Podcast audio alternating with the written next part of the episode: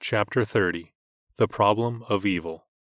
We want to turn now to examine some of the recurring and most basic kinds of objections which are raised against the Christian faith by those who disagree with the biblical worldview, whether it's intellectual antagonists, cultured despisers, or competing religions. Our aim is to suggest how a presuppositional method of apologetics would answer these types of argument against Christianity or alternatives to it as a philosophy of life, knowledge, and reality. Perhaps the most intense, pained, and persistent challenge which believers hear about the truth of the Christian message comes in the form of what is called the problem of evil. The suffering and evil which we see all about us seems to cry out against the existence of God at least a God who is both benevolent and almighty. This is thought by many to be the most difficult of all the problems which apologists face, not only because of the apparent logical difficulty within the Christian outlook, but because of the personal perplexity which any sensitive human being will feel when confronted with the terrible misery and wickedness that can be found in the world. Man's inhumanity to man is notorious in every age of history and in every nation of the world. There is a long story of oppression, indignity, unkindness, torture, and tyranny. We find war and murder, greed and lust, dishonesty and lies. We encounter fear and hatred, infidelity and cruelty, poverty and racial hostility.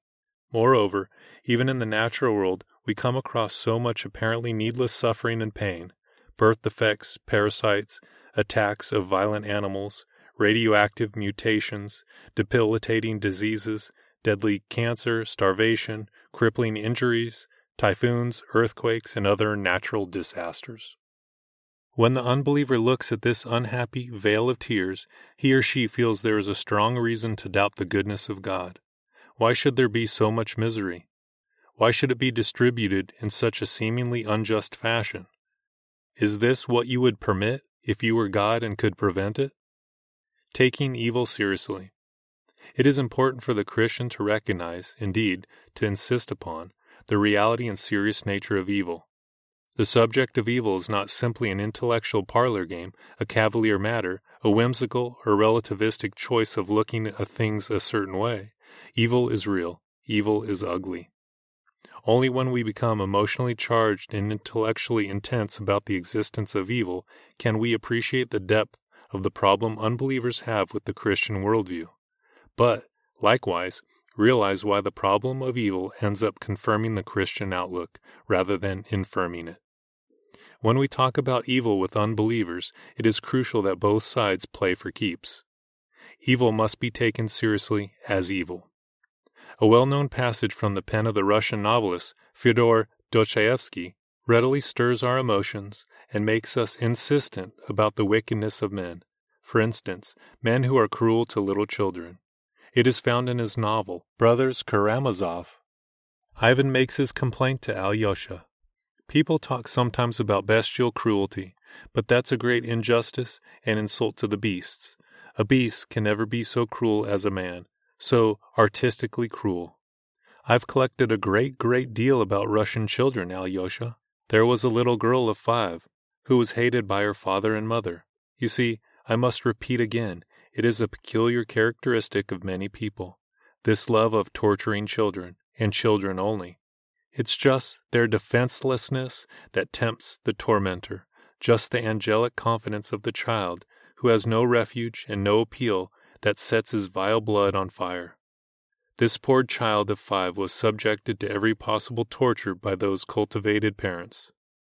They beat her, thrashed her, kicked her for no reason till her body was one bruise. Then they went to greater refinements of cruelty, shut her up all night in the cold and frost of a privy, and because she didn't ask to be taken up at night, they smeared her face and filled her mouth with excrement. And it was her mother, her mother did this. And that mother could sleep hearing the poor child's groans. Can you understand why a little creature, who can't even understand what's done to her, should beat her little aching heart with her tiny fist in the dark and cold, and weep her meek, unresentful tears to dear, kind God to protect her. Do you understand why this infamy must be and is permitted? Why the whole world of knowledge is not worth that child's prayer to dear, kind God? Imagine that you are creating a fabric of human destiny with the object of making men happy in the end, giving them peace and rest at last. But that it was essential and inevitable to torture to death only one tiny creature, that baby beating its breast with its fist, for instance, and to found that edifice on its unavenged tears, would you consent to be the architect of those conditions? Tell me, and tell the truth. No, I wouldn't consent, said Alyosha, softly. Incidents and soliloquies such as this could be multiplied over and over again. They elicit moral indignation within us. They also elicit moral indignation within the unbeliever, and that fact must not be disregarded by the apologist. Once, when I was doing a radio call in show, a caller became very snide about my saying that we should worship and adore God. The caller wanted to know how anybody could adore a God who permitted sexual abuse and mutilation of a baby, such as the caller had witnessed in certain courtroom photographs at the trial of some horrible specimen of humanity. The description was sickening and surely evoked revulsion in every one who heard it. I knew the caller meant to press his hostility to Christianity upon me hard, but I was actually glad that the caller was so irate. He was taking evil seriously. His condemnation of child abuse was not simply a matter of personal preference to him. For that reason, I realized it would not be difficult to show why the problem of evil is not really a problem for the believer, but rather for the unbeliever. More on this later. Evil as a logical problem. The problem of evil has not always been properly understood by Christian apologists. They have sometimes reduced the difficulty of the unbeliever's challenge to Christianity by conceiving of the problem of evil as simply the angry presentation of evidence contrary to the alleged goodness of God. It is though believers profess God's goodness, but then unbelievers have their counter examples. Who makes the best case from the facts around us? The problem is presented inaccurately as a matter of who has weightier evidence on his side of the disagreement. For instance, we read a popular apologist said this about the problem of evil. But in the final analysis, the evidence for the existence of the good God is not vitiated by the anomaly of evil. And why not? Evil remains a perplexing mystery, but the force of the mystery is not enough to demand that we throw out the positive evidence for God for the reality of good. While we cannot explain the existence of evil, that is no reason for us to disregard the positive evidence for God. This seriously underestimates the nature of the problem of evil. It is not simply a matter of weighing the positive evidence over against the negative evidence for a goodness in God's world or in God's plan, say, for redemption, etc. The problem of evil is much more serious challenge to the Christian faith than that. The problem of evil amounts to the charge that there is logical incoherence within the Christian outlook, regardless of how much evil there is in the universe, compared to how much goodness can be found. If Christianity is logically incoherent, no amount of positive, factual evidence can save its truth.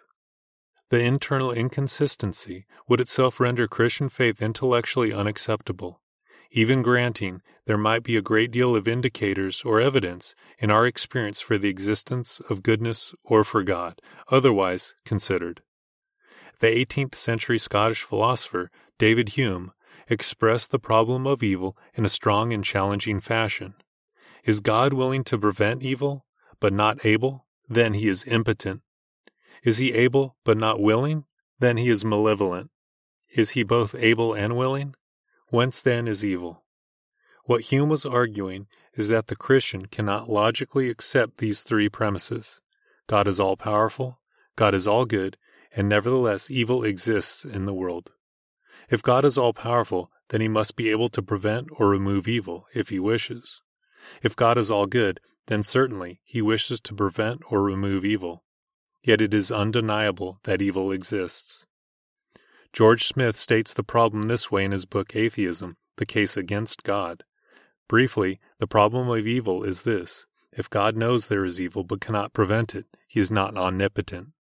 If God knows there is evil and can prevent it, but desires not to, he is not omnibenevolent. Smith thinks that Christians logically cannot have it both ways. God is completely good, as well as completely powerful. Therefore, The charge which unbelievers make is that the Christian worldview is incoherent. It adopts premises which are inconsistent with each other, given the evil in this world. The unbeliever argues that even if he were to accept the premises of Christian theology, regardless of evidence for or against them individually, those premises do not comport with each other. The problem with Christianity is an internal one, a logical defect which even the believer must acknowledge, as long as he realistically admits the presence of evil in the world.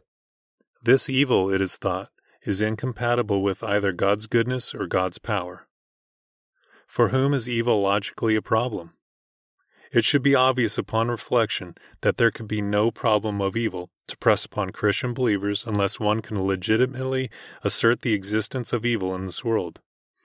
There is not even apparently a logical problem as long as we have only these two premises to deal with. Number one, God is completely good. Number two, God is completely powerful. These two premises do not in themselves create any contradiction. The problem arises only when we add the premise, number three, evil exists, happens. Accordingly, it is crucial to the unbeliever's case against Christianity to be in a position to assert that there is evil in the world, to point to something and have the right to evaluate it as an instance of evil. If it should be the case that nothing evil exists or ever happens, that is, what people initially believed to be evil cannot reasonably be deemed evil, then there is nothing inconsistent with Christian theology which requires an answer. What does the unbeliever mean by good, or by what standard does the unbeliever determine what counts as good, so that evil is accordingly defined or identified? What are the presuppositions in terms of which the unbeliever makes any moral judgments whatsoever? Perhaps the unbeliever takes good to be whatever evokes public approval. However, on that basis, the statement, the vast majority of the community heartily approved of and willingly joined in the evil deed, could never make sense. The fact that a large number of people feel a certain way does not, or should not rationally, convince anybody that this feeling, about the goodness or evil of something is correct. Ethics does not reduce to statistics after all. Ordinarily, people think of the goodness of something as evoking their approval, rather than their approval constituting its goodness. Even unbelievers talk and act as though there are personal traits, actions, or things which possess the property of goodness or evil, irrespective of the attitudes or beliefs or feelings people have about those traits, actions, or things. There are even further problems with taking good to be whatever evokes the approval of the individual rather than public at large. Not only does this too reduce to subjectivism, it absurdly implies that no two individuals can make identical ethical judgments. When Bill says helping orphans is good, he would not be saying the same thing as when Ted says helping orphans is good. Bill's utterance means helping orphans evokes Bill's approval whereas Ted's would mean helping orphans evokes Ted's approval, which are altogether different matters. Not only would this view make it impossible for two people to make identical ethical judgments, it would likewise, absurdly, imply that a person's own ethical judgments could never be mistaken unless he happened to misunderstand his own feelings. The unbeliever might turn, then, to an instrumental or consequential understanding of what constitutes objective goodness or evil. For instance, an action or trait is good if it tends to achieve a certain end, like the greatest happiness of the greatest number.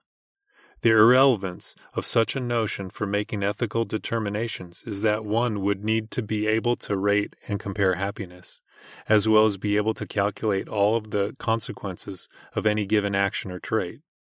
This is simply impossible for finite minds, even with the help of computers. But more devastating is the observation that good may be taken to be whatever promotes general happiness only if it is antecedently the case that generalized happiness is itself good.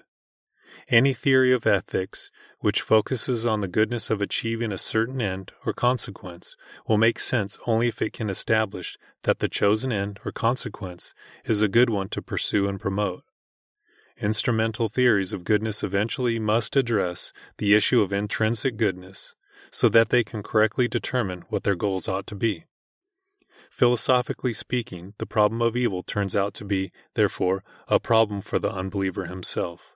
In order to use the argument from evil against the Christian worldview, he must first be able to show that his judgments about the existence of evil are meaningful, which is precisely what his unbelieving worldview is unable to do.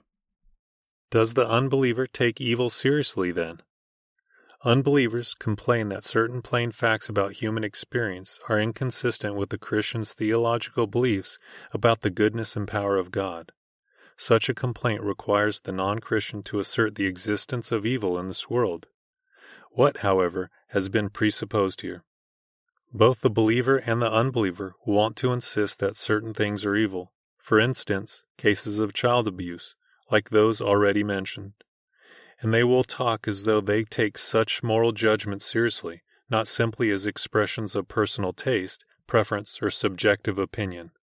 They will insist that such things are truly, objectively, intrinsically evil. Even unbelievers can be shaken from their easy and glib espousals of relativism in the face of moral atrocities like war, rape, and torture. But the question, logically speaking, is how the unbeliever can make sense of taking evil seriously, not simply as something inconvenient, or unpleasant, or contrary to his or her desires. What philosophy of value or morality can the unbeliever offer which will render it meaningful to condemn some atrocity as objectively evil. The moral indignation which is expressed by unbelievers when they encounter the wicked things which transpire in this world does not comport with the theories of ethics which unbelievers espouse, theories which prove to be arbitrary or subjective or merely utilitarian or relativistic in character. On the unbeliever's worldview, there is no good reason for saying that anything is evil in nature but only by personal choice or feeling. That is why I am encouraged when I see unbelievers getting very indignant with some evil action as a matter of principle. Such indignation requires recourse to the absolute, unchanging, and good character of God in order to make philosophical sense. The expression of moral indignation is but personal evidence that unbelievers know this God in their heart of hearts. They refuse to let judgments about evil be reduced to subjectivism. When the believer challenges the unbeliever on this point, the unbeliever will likely turn around and try to argue that evil is, in the final analysis, based on human reasoning or choices, thus being relative to the individual or culture.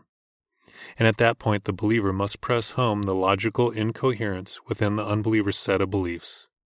On the one hand, he believes and speaks as though some activity, for example, child abuse, is wrong in itself but on the other hand, he believes and speaks as though that activity is wrong only if the individual or culture chooses some value which is inconsistent with it. For example, pleasure, the greatest happiness of the greatest number, freedom. When the unbeliever professes that people determine ethical values for themselves, the unbeliever implicitly holds that those who commit evil are not really doing anything evil, given the values which they have chosen for themselves. In this way, the unbeliever who is indignant over wickedness supplies the very premises which philosophically condone and permit such behavior, even though at the same time the unbeliever wishes to insist that such behavior is not permitted, it is evil. What we find, then, is that the unbeliever must secretly rely upon the Christian worldview in order to make sense of his argument from the existence of evil which is urged against the Christian worldview. Anti-theism presupposes theism to make its case. The problem of evil is thus a logical problem for the unbeliever, rather than the believer.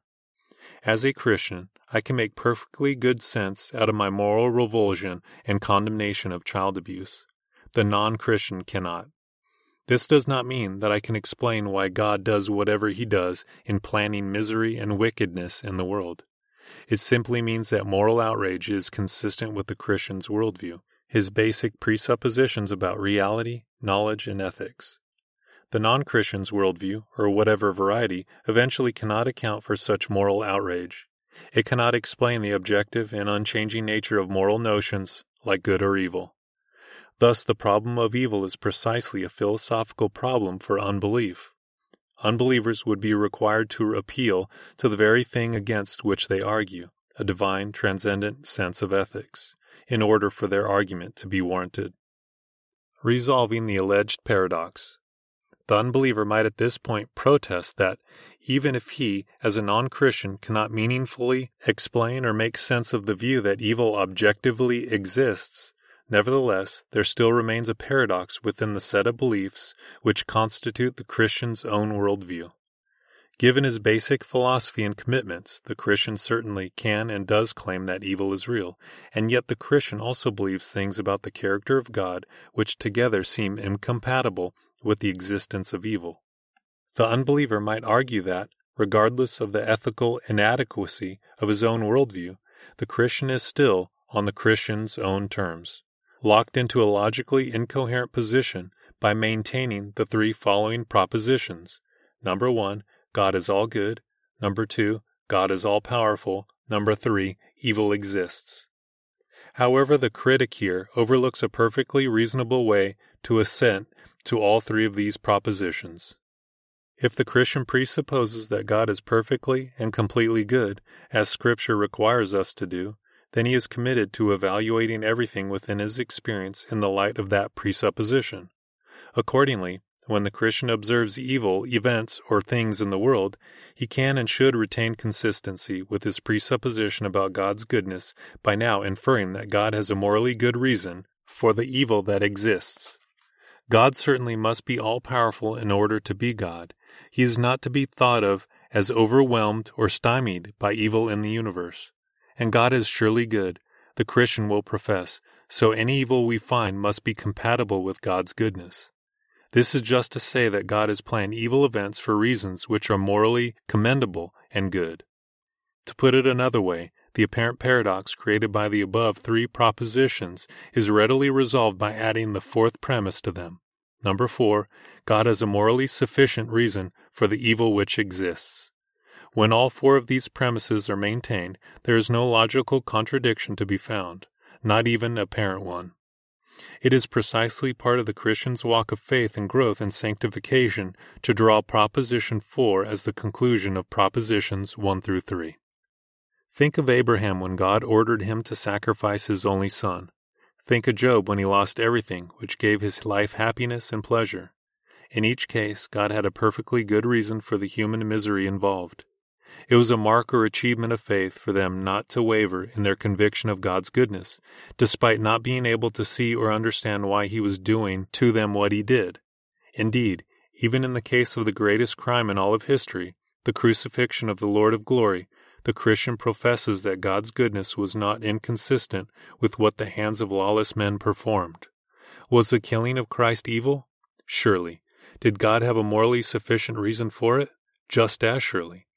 With Abraham we declare, Shall not the judge of all the earth do right? Genesis chapter 18 verse 25. And this goodness of God is beyond challenge. Let God be true, though all men are liars. Romans chapter 3 verse 4. The problem is not logical, but psychological. It turns out that the problem of evil is not a logical difficulty after all. If God has a morally sufficient reason for the evil which exists, as the Bible teaches, then his goodness and power are not challenged by the reality of evil events and things in human experience. The only logical problem which arises in connection with discussions of evil is the unbeliever's philosophical inability to account for the objectivity of his moral judgments. The problem which men have with God when they come face to face with evil in the world is not a logical or philosophical one, but more a psychological one. We can find it emotionally very hard to have faith in God and trust His goodness and power when we are not given the reason why bad things happen to us and others. We instinctively think to ourselves, why did such a terrible thing occur? Unbelievers internally cry out for an answer to such a question also. But God does not always, indeed rarely, provide an explanation to human beings for the evil which they experience or observe. The secret things belong to the Lord our God, Deuteronomy chapter 29 verse 29. We might not be able to understand God's wise and mysterious ways, even if he told us. Isaiah chapter 55 verse 9. Nevertheless, the fact remains that he has not told us why misery and suffering and injustice are part of his plan for history and for our individual lives. So then, The Bible calls upon us to trust that God has a morally sufficient reason for the evil which can be found in this world, but it does not tell us what that sufficient reason is. The believer often struggles with this situation, walking by faith rather than by sight. The unbeliever, however, finds the situation intolerable for his pride, feelings, or rationality. He refuses to trust God.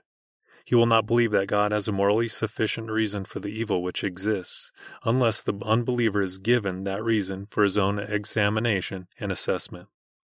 To put it briefly, the unbeliever will not trust God unless God subordinates himself to the intellectual authority and moral evaluation of the unbeliever, unless God consents to trade places with the sinner. The problem of evil comes down to the question of whether a person should have faith in God and His Word or rather place faith in his own human thinking and values. It finally becomes a question of ultimate authority within a person's life. And in that sense, the way in which unbelievers struggle with the problem of evil is but a continuing testimony to the way in which evil entered human history in the first place. The Bible indicates that sin and all of its accompanying miseries entered this world through the first transgression of Adam and Eve.